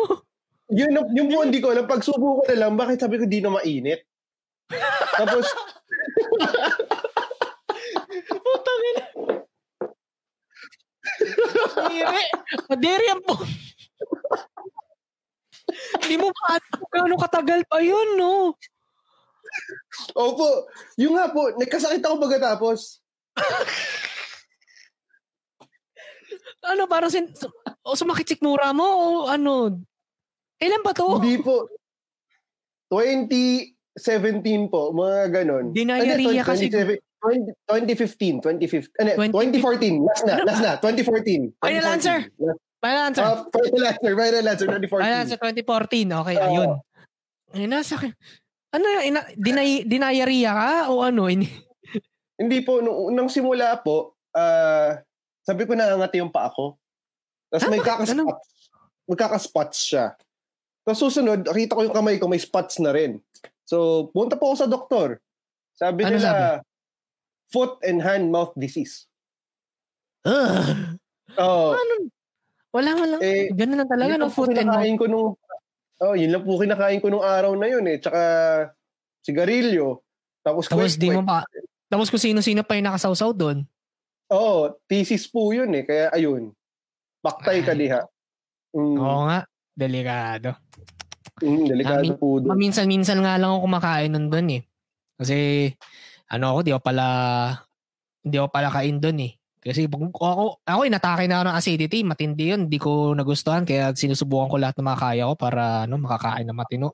Kaya, Mm. kaya kay, sa inyo mga nanonood at nakikinig ngayon, if ever man napagtripan yung ano, kumain na kayo ng matino, always eat properly. Ako, mamaya pa ako kakain kasi inuna ko tong live stream na to, pero still, kumain kayo ng matino sa tamang oras. Kasi magsisisi at magsisisi kayo. Magsisisi kayong hindi kayo kumain ng matino. Ah, ba't ko binuksan ng grand cheese ko? Basta yun. Ayun, yung nga pala. Ngayon, Mhm. ayun, ah, habang last parts na natin to, um, may mga katanungan sa akin na hinanda pa sa si Bebe Girl.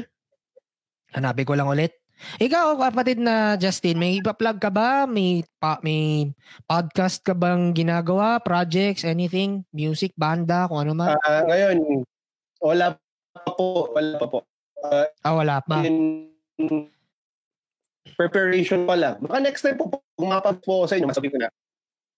Oh, sige, ayos. Yun pa, natuwa lang Everman, ako nag- big fan nga po talaga ako eh. Oo. Ayos, napakaganda. Next time, if ever man masaktuhan mo ang anong to, nasaktuhan mo tong Hmm. la, live stream natin. Every Wednesday naman ako, every Wednesday ng 8 p.m. 8 p.m. Hindi sharp, pero still, you can, ano, ayan. Ah, eto, may Mm, tanong sa mm. akin isang handa, si Bebe Girl. You have recently finished another zine. Tell us something about it. Well, it's another, ano, ah hindi ko pa masyadong i-full detail. Ewan ko kung nasabi ko na in full detail yung ibang ah, parts no. Hindi ko alam kung hindi ko alam kung nasabi ko na title by accident. Pero, ang masasabi ko lang dyan ay apat ulit na short stories ito. Three of which original pieces na hindi ko in-upload sa launchora.com website, ah launchora page ko. So, original na ginawa ko yon para sa zine na to. And halos connected in some way yung apat na kwentong to. Kahit na retroactively ginawa ko lang yung connection sa sa huling story na involved doon. Yeah, in, in, ah, hintayin nyo lang yon. It's thicker. It's a thick boy compared sa anecdotes from another world. Ito nga yan eh, wait lang. Ah, ah, palagi kong tinatabi yan ito. Ito yung original na ano ko gawa ko. Ito yung original na gawa ko. Next na, next na sasabihin kong zine. Ah, next na gagawin kong zine. Tapos ko nang sulat yon hintay ko lang yung feedback ng ibang mga tao dun sa mga mga kwento. Tapos, release na siya. Konti na lang hinihintay ko doon. If ever man kapatid na Justin gusto mong ah, mabasa yon mag-review, ah, send ko sa iyo Mm. mamaya. If ever man maraming gusto mo lang. Mm, Ayan, gusto, send, gusto send ko na lang. Sige, napakagandang kap- napakagandang balita. Oo. Next na ano, mamaya send ko sa iyo yung ano, bigay mo lang sa akin yung ano, kung saan mo gustong i-send messenger ba or email. Send ko lang Personal yun mama. Sige. Ano lang naman yun eh. Ah, hindi hindi ko send sa iyo yung physical copy. May isang Mhm. kwento lang ako ipapadala kasi wala pa masyado nakukuhang feedback doon. Okay, opo. mamaya send ko sa iyo. Send ako Mm. mamaya. Maraming salamat Okay. po, kapatid. Okay. Okay. Recommend a good ah ah, wait, mauna muna to. Why is a good uh, why is it a good idea to invest on fountain pens? And what is a good starter pen? And what do you what kind of paper do you use and what inks do you recommend? Okay, medyo niche na tong part na to kasi mayroon akong meron akong fount uh, di man halata pero I have a fountain pen fascination. I have been Mhm. using this for over a year. Over a year na ba? Maalala.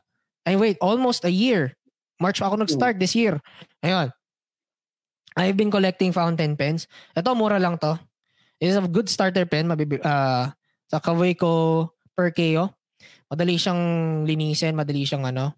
The good thing about fountain pen is, na compared sa isang regular na ballpoint pen, isang ball pen, o kaya sa isang gel pen, ito, mas smooth siya. Kasi kailangan magaan yung sulat mo sa sa papel. Kasi itong nib na to, di ko man, di ko alam kung nakikita. Yan. If, if you can see it, ano lang Oh, siya, kita- bakal kita lang po, siya na ayun. Yung bakal na uh, man- manipis na bakal lang siya na kung saan nandito kasi yung tinta. Wait lang, nandito yung tinta. Dadaloy siya dito habang gumagalaw ka. Going through this feed. Hindi ko alam. Basta, ah, hindi, nakikita doon sa black. Basta yun. May dinadaan siyang feeding feed system to the, po- to the tip ng fountain pen. Ah, kailangan delicate ng sulat mo. Ma- mas magaan compared sa isang ballpoint pen. Maganda ring investment to kasi in the long run, pwede mo ring ibigay sa ano. Kunwari, ito, ito mura lang to eh, mga less than 1,000 pesos lang to eh, compared sa mga fountain pens na iba na abot lagpas 1,000. May gusto nga ako, abot 10k eh. Gold pa yun. Pwedeng kolektahin. Lalo na kung ma- pala- marami silang nire-release. So, minim, ano, may limited edition. Maganda silang i-collect. Tapos, ah, maganda rin dyan, yung tinta, hindi lang siya limited sa isang kulay. Kasi di ba pag ball pen, kung gusto mo blue, blue lang yun. Ano? Ah, kung, kung black, black lang talaga yun. Ganun naman yun eh.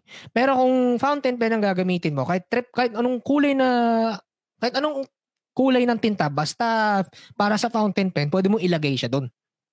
Meron nga ako dito, Mm. blue, black. Wait lang, hanapin ko lang yan. Teka lang, be right back. Nandito lang naman siya. Ito.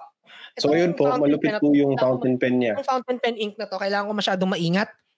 Kasi, it's, ito yan. It's called the Noodler's Ink. It's a US brand fountain pen.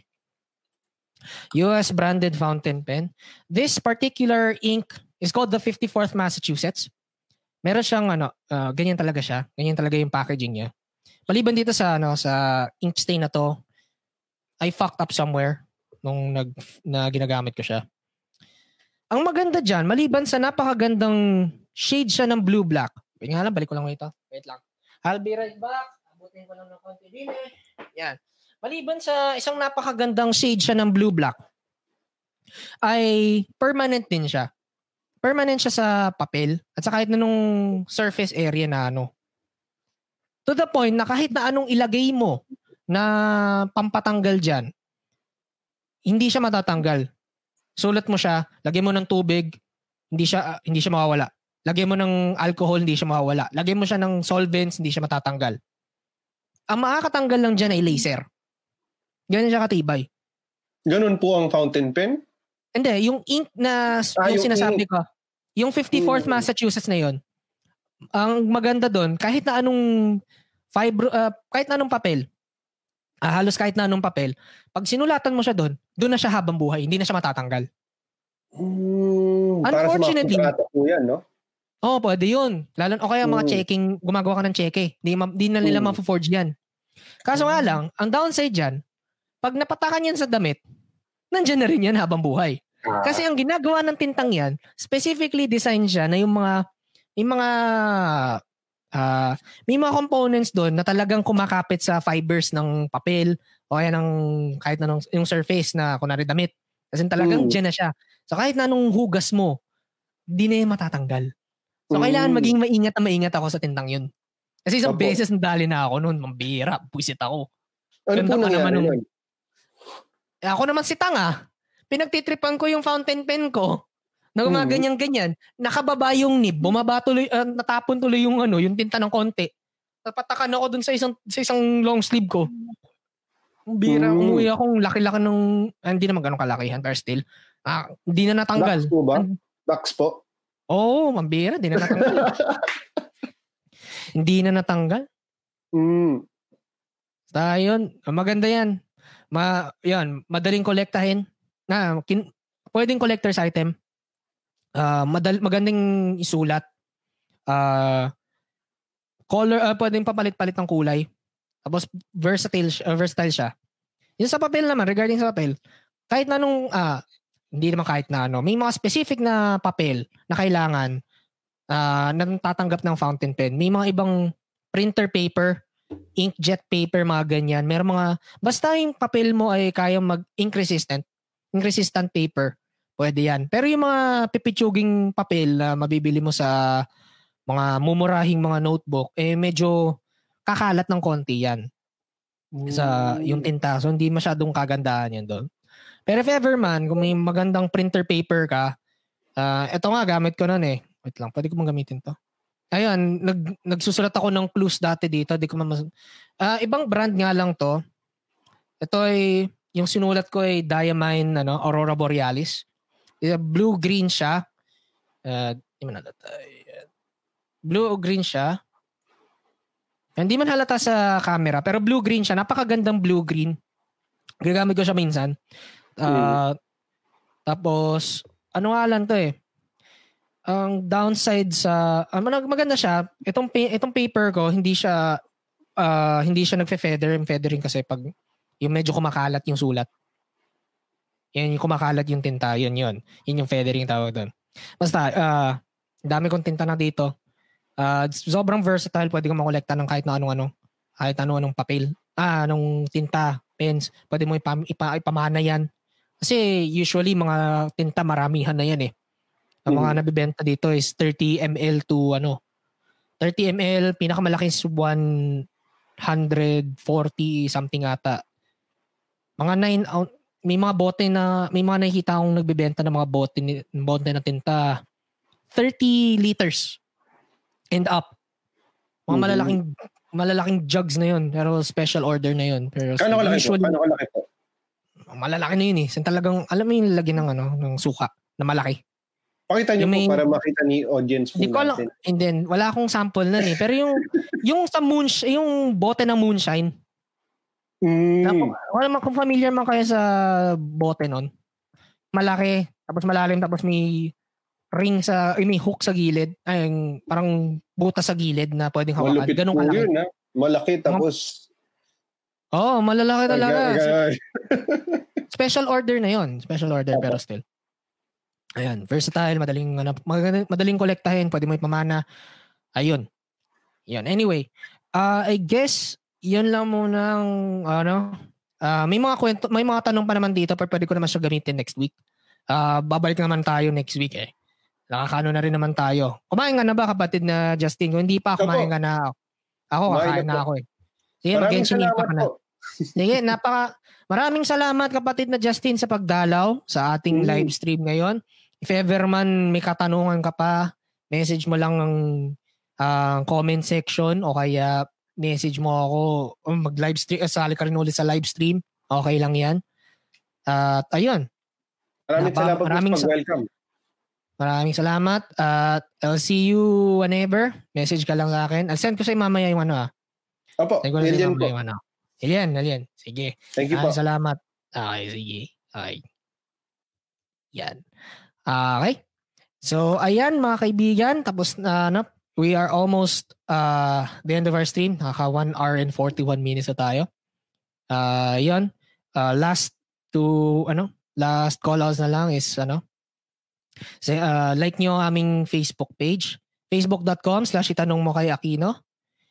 O kaya ang aking other, ano, facebook.com slash stories and podcasts. Kung may may gusto ah kung gusto niyo suportahan ang ginagawa namin sa TBP ay ano eh, message nyo, ah, message nyo kami sa inyo ang ano you can donate to the payamanin natin si Aquino Foundation payamanin natin si Carl Aquino Foundation via coffee.com slash the Banyo Productions or you can purchase my zines at gumroad.com slash stories and podcasts okay that's a wrap my dudes See you on the next live stream. Thank you. Salamat sa lahat ng mga nagtanong. I'll see you guys next week. Maraming salamat. Adios.